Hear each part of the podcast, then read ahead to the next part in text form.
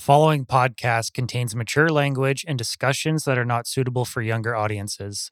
The opinions voiced in this podcast are our own. We are not experts on the topic we present, but have conducted our own research. Listener discretion is advised.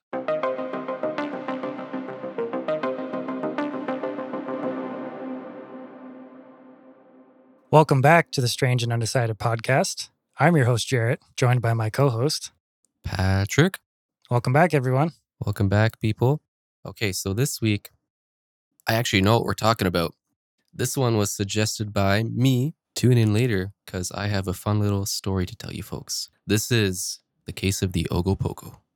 Probably not one that you've heard of before. It's not really a, a well known thing, is it?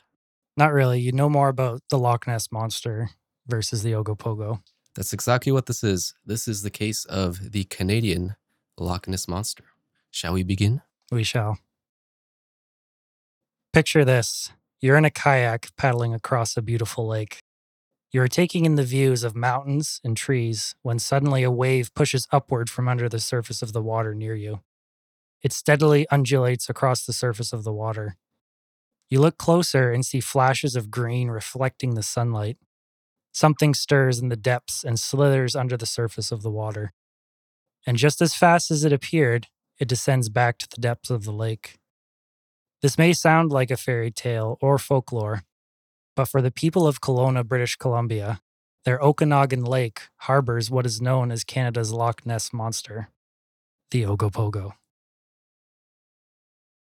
The Ogopogo is said to inhabit Okanagan Lake.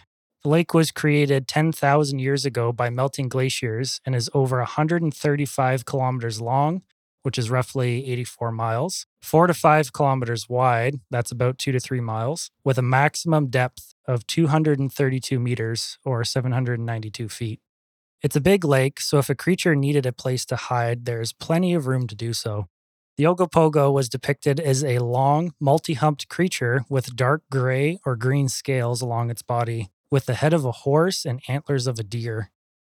The body was said to be thicker than a telephone pole and measured 25 meters in length, or 82 feet. The legend of the Ogopogo dates back thousands of years. The Salish or Okanagan First Nations people told stories about the Nahaatik, the spirit of the lake. I apologize if I butchered that word.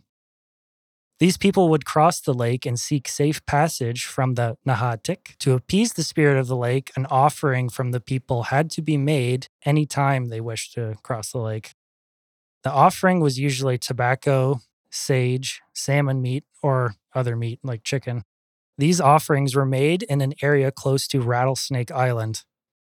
It was said that the Ogopogo lived in a subterranean cave at Squally Point. Was this thing tormenting the people crossing the lake? Like, what was it doing? Tipping over their canoes and shit? So, according to the Okanagan people, this wasn't a threatening creature or spirit. We'll get into that just in a bit. Carry on. Before the arrival of European fur traders in 1809, the Salish had inhabited the area for 12,000 years, possibly more. They had established their own lifestyle, consisting of their own laws, justice system, and beliefs. To these people, the water held great importance and was sacred. This was represented by the Nahatik. The spirit could exist in two forms a spiritual form and a physical form, which was embodied by the lake itself. It wouldn't be often, but the spirit would sometimes reveal itself from within the lake. You have angered him. They so they highly respected the lake itself. It was sacred to them. And they believed there was a spirit of the lake, which was the now known as Ogopogo.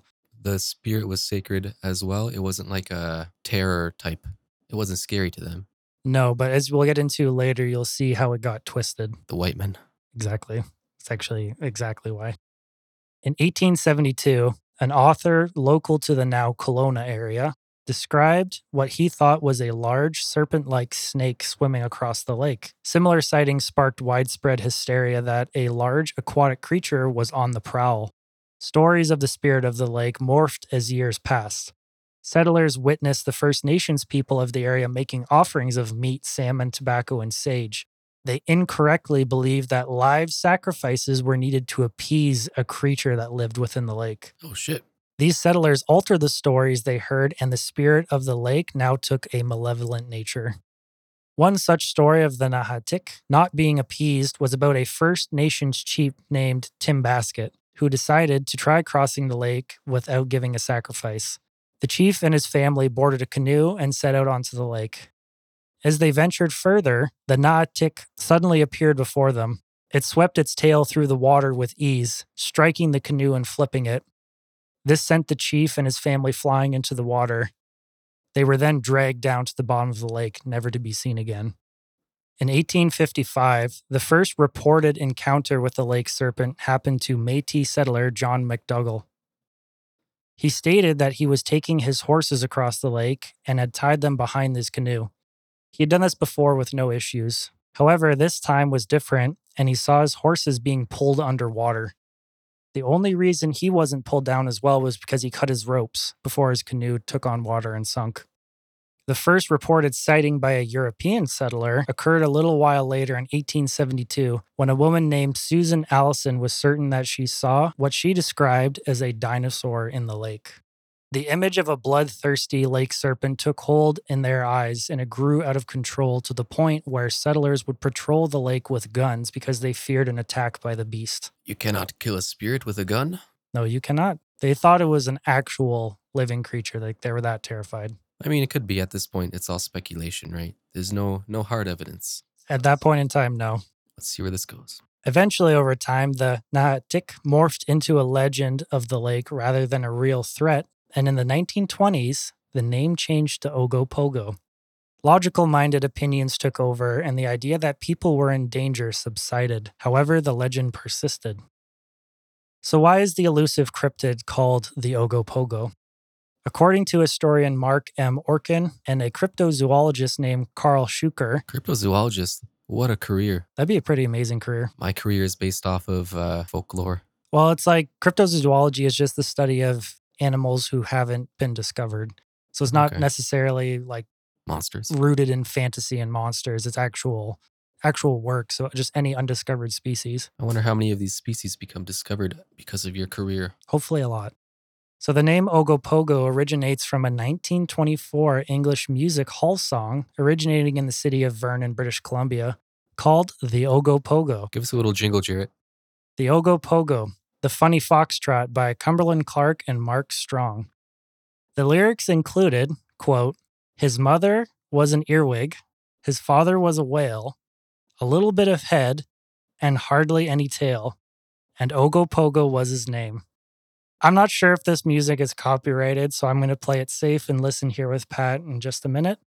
If you want to listen to the song yourself, I'll post the link in the show notes.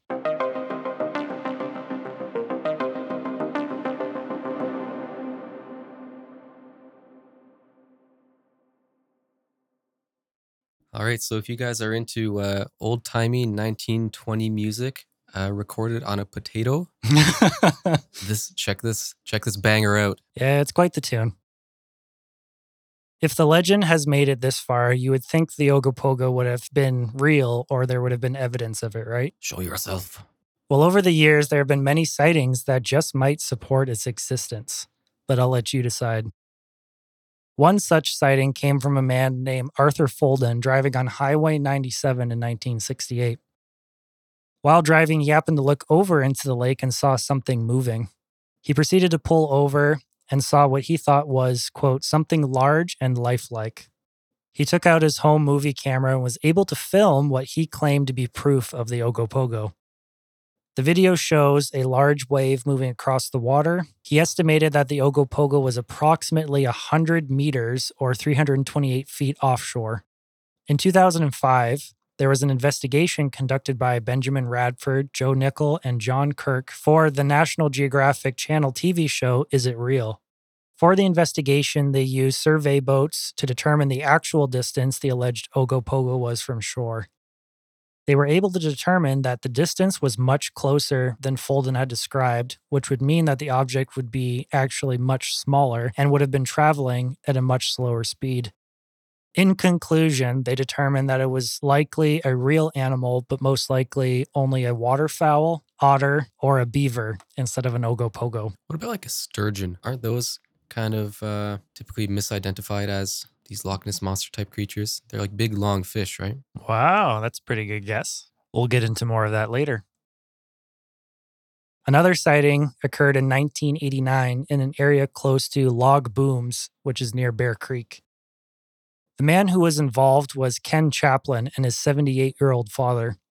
They staked out the area with a video camera and were able to catch what they described as a slim serpent like creature measuring up to 15 feet in length, swimming about 75 feet from their canoe. The serpent whipped its tail and dove back into the deep. Ken stated that the tail whip was so forceful that if it hit a man, it would have killed them. The story doesn't end there. Ken ended up coming back to the same area with his daughter a few days later and saw it again. This story made it into magazines, newspapers, and actually appeared on an episode of Unsolved Mysteries. However, it was analyzed by biologists, one of them being a man named Robert Lincoln. They concluded that they overestimated the animal. It was more likely a beaver based on the shape and behavior. Isn't that the typical story though? Guy goes fishing. Oh yeah, it was huge. It was, 20 feet. No, it was like a little, little sunfish. I feel like these people get really excited and then, You want to believe in the oh, absolutely. Like they went out to the area with the intention of finding Ogopogo. So I feel like if anything moved, they would have been like, that's Ogopogo. No doubt about it. oh yeah. If you want to find it, you're gonna find it. Exactly. More sightings occurred over the years that ranged from shaky pixelated video to very odd pictures. Most of the time, it was explained away as logs bobbing in the water or other animals, one of them being a white sturgeon. Sturgeon are a freshwater fish that can grow over 20 feet long. They're almost prehistoric looking, and if I was underwater or looking into the water and saw one, I would think it was a serpent like creature too. They are ugly. The possibility of sturgeon living in Okanagan Lake is not certain, as there have never been any official reports or eyewitness accounts that have ever been verified. White sturgeon inhabit other lakes and rivers in BC, including the Columbia River, which actually connects to Okanagan Lake via the Okanagan River. However, with the construction of dams in the 1920s, this has inhibited access of sturgeon to the lake. Any sturgeon alive in the lake currently would have to have been there for over 100 years. This is possible though, because sturgeon can live for a long time, with one of the oldest known to be 103 years old. Oh yeah, those things are like dinosaurs, right? Exactly. It is not surprising that there hasn't been a sighting of sturgeon are bottom feeders and rarely come to the surface. More recently, there have been some interesting pictures and videos of an alleged Ogopogo. With modern day camera quality, the days of pixelated and poor quality photos are over. In 2019, a man and his son were out paddleboarding when all of a sudden a strange rippling wave came up out of the water. The son claimed he could see a flipper come up out of the water and then hit the water, while his father filmed the strange phenomenon. He heard a swooshing sound as he described. We'll watch the video and be right back. The interview here will be posted in the show notes.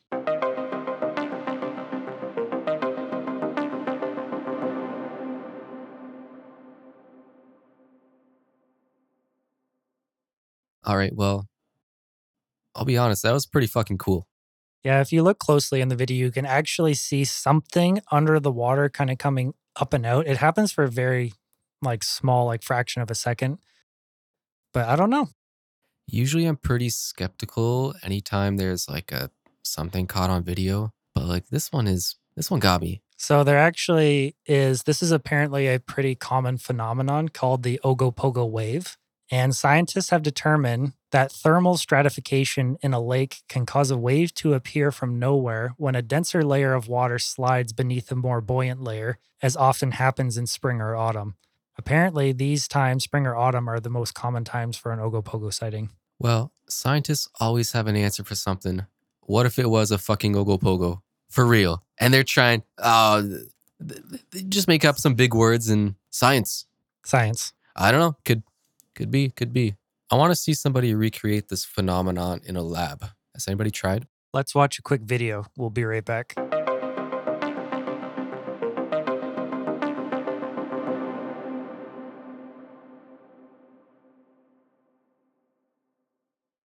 That thermal stratification experiment, it kind of demonstrates it, but it's very non uniform, chaotic. The video that we watched of the supposed Ogopogo, very uniform. Yeah, it, looks like something like the humps, the alleged humps, they never change distance. They're always still a consistent distance across the water. hmm So who knows? Could be Ogopogo. Another more recent encounter that occurred in 2022 happened to a couple and their neighbor when they were out on their boat on Okanagan Lake. The man saw what he thought was a log bobbing in the water. As the boat got closer, it appeared to be a head and horns protruding from the water, so they snapped a photo. Let's have a look and we'll be right back. The interview will once again be posted in the show notes.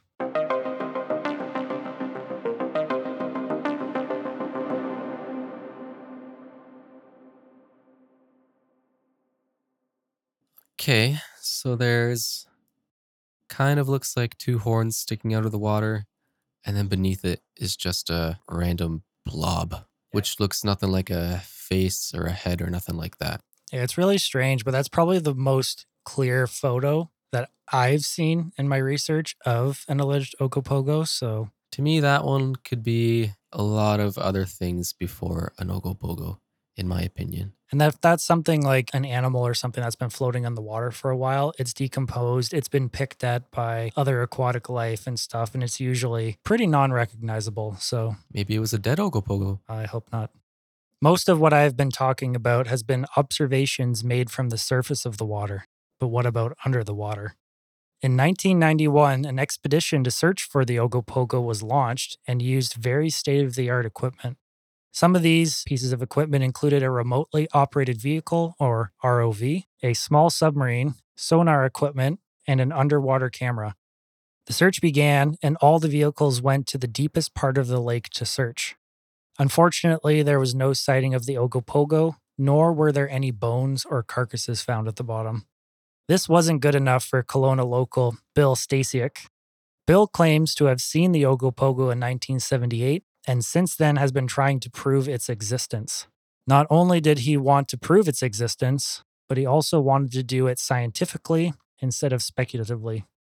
He formed a group dubbed the Legend Hunters and has been a part of expeditions to find Ogopogo. We will be diving into those expeditions. It sounds like a fun weekend thing. I would be all about this. Yeah, getting together with your buddies and going out on the lake and searching for Have a few beers for science. for science. And that's what this is all about.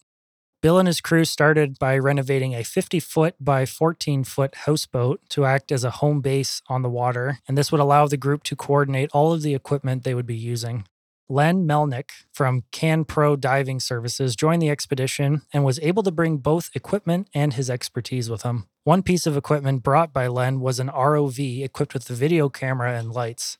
The submersible had the ability to reach depths of over 300 meters or 984 feet. The camera attached was able to send high resolution pictures to the home base on the surface. A generous donation came from the Interface Technologies of Sokol, California, in the form of a high tech sonar device. On August 12, 2000, the expedition commenced. The plan was to investigate areas with the highest concentration of Ogopogo sightings. These places included Rattlesnake Island, Ogopogo's underwater cave, according to legend. There were several large underwater caves identified on the deep walls of Rattlesnake Island, and the ones of interest were those not previously explored. The expedition took over two weeks, and on day 18, the sonar pinged what was described as a fast moving object approximately 15 meters long or 49 feet. It was situated in front of where the home base boat was located. The sonar sweep time lasted 35 seconds, so that's one full rotation of the sonar took 35 seconds. And during that time, the creature like object moved five degrees to the port. That's the left if you're facing the front of the boat. And after the next sweep, the object vanished. The next notable expedition occurred in 2009. Between 2001 and 2009, there were two other expeditions, but they didn't yield any tangible results. But this helped Bill and his crew prepare for what was coming next. The big one. We're getting there. It's the one that Bill was hoping for. The 2009 expedition introduced new and innovative technology the use of hydroacoustic and thermal imaging devices. The crew from the 2006 Legend Hunters expedition was assembled once again, as well as Whitewater Entertainment Incorporated. Their hope was to find and film evidence of Ogopogo. During the first day of the expedition, in an area near what is now called Peachland, a helicopter equipped with thermal imaging spotted a trail in the water that led to an area where fish were jumping. This news was radioed to the team on the water, and they sent out a Zodiac to investigate. As they approached, the lake suddenly went very calm, and no more fish were jumping. Bill's crew speculated that this could have been Ogopogo coming up to feed on the fish. Later that same day, the crew was exploring some of the many caves below the water at Squally Point. In one particular cave at a depth of 20 meters or 65 feet, lying at the entrance was a decomposed carcass. Before you think that this was the legendary Ogopogo, it was a snake like creature indeed. However, it was only about 25 centimeters long or 10 inches. Weak. Since the carcass was decomposed, they took a tissue sample and sent it to the Biodiversity Institute of Ontario in Guelph to determine the species from the extracted DNA. Sadly enough, the university determined that the tissue belonged to a salmon, which is common to the area. No Ogopogo today. All that for a salmon? I mean, it was they said it was pretty badly decomposed and it was like a snake like like I don't know what it probably looked like. Come on, did they not have a single biologist on site? Come on. I guess not. They could have told you that was a fucking salmon. If you were there, maybe. I am pretty smart. On the following day, the team decided to test the hydroacoustic equipment for the first time. Bill set a constant tone of 20 hertz, which is a very low frequency, and broadcasted the signal into the lake. At the same time, a diver was searching underwater caves. Bill was testing signal strength and decided to increase it when all of a sudden he heard a frantic call over the radio from the diver. Ow, my ears. As the diver was exploring, he was engulfed all of a sudden in a thick cloud of sediment and lost his bearings completely. In an effort to maintain safety and rescue the diver, the dive master of the group sent two divers down to find him. Thankfully, he was unharmed. The sediment began to settle around them, and as they looked around, they noticed a large, scooped out area on the bottom of the lake, measuring about five meters long, three meters wide, and two meters deep. This translates into 16 and a half feet long, 10 feet wide, and 6.5 feet deep. It seemed as though something was hiding in the sediment by burrowing itself, and the sound frequency had disturbed it and made it flee the area. This diver's got some balls. Either he doesn't believe this Ogopogo, or he's just got nerves of steel. Yeah, if I went for a dive in a lake like this, thinking that there's the potential for a sea monster, I would not be calm. No. The 2009 expedition proved fruitful in the search for Ogopogo. The Monster Quest documentary made it to the History Channel, where it is still being played today. The most recent expedition took place back in June of 2023. Bill was contacted by an expert or longtime researcher of the Ogopogo, Bill Gibbons. Bill Gibbons is someone who has spent years searching for elusive creatures around the world. An offer was made to put together a joint expedition to search for Ogopogo, and it would happen in September. This expedition would act as a scouting expedition to prepare for a much larger one planned for 2024. That's the year that we're recording this in. That is, Shall we join? I would love to. Between Bill Stasiak and Bill Gibbons, their expertise and knowledge just might increase their chances of finding evidence of Ogopogo. The expedition departure was set for September 21st. The area of interest this time around would be in the area from Squally Point in the south to Carr's Landing in the north. The reason for this was an interest in the deep water close to shore, specifically the area where the tributaries of the lake meet. So, tributaries are basically just rivers that connect from outer bodies of water into a localized area. As an upgrade from the last expedition and through the purchase of Bill Gibbons, a new ROV was used that could now reach a maximum depth of 100 meters or 328 feet. Instead of the modified houseboat used in the past, this year's expedition would use a 6.4 meter or 21 foot harbor craft boat. The first day of the expedition began with a launch into the calm lake at 9:30 a.m. They started the expedition at Squally Point to the south of Kelowna. On the way to Squally Point, they stopped near Rattlesnake Island in about 60 meters or 200 feet of water to try out the new ROV. The weather suddenly changed and strong winds came from the north, creating troublesome swells on the water. The team decided to back off and head towards Kelowna, and a little while later, as they were heading back, the weather suddenly cleared back up and the lake was calm once again. The day ended with no sightings or findings. The next day was a perfect day, and the team set out at 9:30 a.m. again. The plan today was to explore the area at the mouth of Bear Creek to the west, as well as the deepest part of Lake Okanagan, which is south of a place called Carr's Landing. The water at the mouth was crystal clear but full with milfoil, which is an invasive water weed. What the fuck did you just say? Milfoil. Milfoil. After being there for a while, the team noticed a dark form moving swiftly under the boat towards deeper water, and they were able to catch a glimpse of it as it passed by. The creature they saw was black in color and measured one meter long and 15 centimeters in width, or three feet long and six inches in width. The area the team was currently in was determined to be a good host to aquatic life as nutrients were readily supplied by the tributary and there was substantial protection for various developing species, maybe even smaller ogopogo. Hoping to catch another glimpse of the mysterious creature, they waited for an hour or so. With no such luck, they decided to move on to Lake Okanagan's deepest part. The trip only took them 25 minutes, and as they arrived, they noticed the stillness of the lake. It was smooth like glass. To refresh your memory, this spot has a depth of 232 meters or 792 feet. The reason they chose to investigate this spot was because there had been a fairly recent, and when I say fairly recent, I mean within seven years, sightings of Ogopogo. The team stayed in the spot for nearly two hours when they finally noticed a black form appeared on the surface to the west and was stirring up the water with a zigzag motion. Bill was able to get his camera out and recorded 20 seconds of video before the disturbance ceased. The creature that made the commotion was too large to be a species of fish known to the lake. This was a successful end to their expedition, and the team now prepares for a new, larger scale expedition for this year, 2024. This expedition is said to include ROVs, waterproof drones, and hydroacoustic equipment. So, whether you are a believer in sea monsters or a straight skeptic, there is no denying that something strange and mysterious is happening in Okanagan Lake. If you plan to visit Kelowna in search of the Ogopogo, here's some advice have some patience, keep a watchful eye, and don't forget your camera. It's 2024. We all have cameras. There is no reason not to capture an Ogopogo.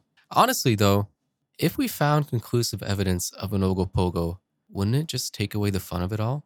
For sure, because I think half of the fun is just the mystery of it. That's all of the fun. And the other half is the searching for it still, because Bill clearly is having a lot of fun. Bill's having a blast. Yeah. Like he's devoted his life to this. Where's Bill getting the funds? Uh, it's usually through donations or, from what I know, just really nice people willing to help. Don't quote me on that though. I'm not 100% sure. So, what did you think of the Ogopogo? Well, I did mention at the start of the show, I do have my own story of the Ogopogo. Are you ready to hear? I am ready. All right. Flashback about four years ago. I'm on a little vacation in British Columbia. I know nothing about this story. I'm in Penticton at Lake Okanagan, driving along the lake towards Peachland. I'm taking in the views, taking in the scenery. It's beautiful day. Water's super calm. I'm just looking out at the lake. I'm driving in the passenger side, minding my own business, and I see something that catches my eye. And I think to myself, did I just see the Loch Ness monster? I just thought this to myself. I didn't tell anybody. It's like what a what a weird thing to think. Like why would there be a Loch Ness monster here? So whatever. We go on, I forget about it. We're going on a little hike, climbing a mountain. We get to the peak and we're taking in the scenery, looking at the lake.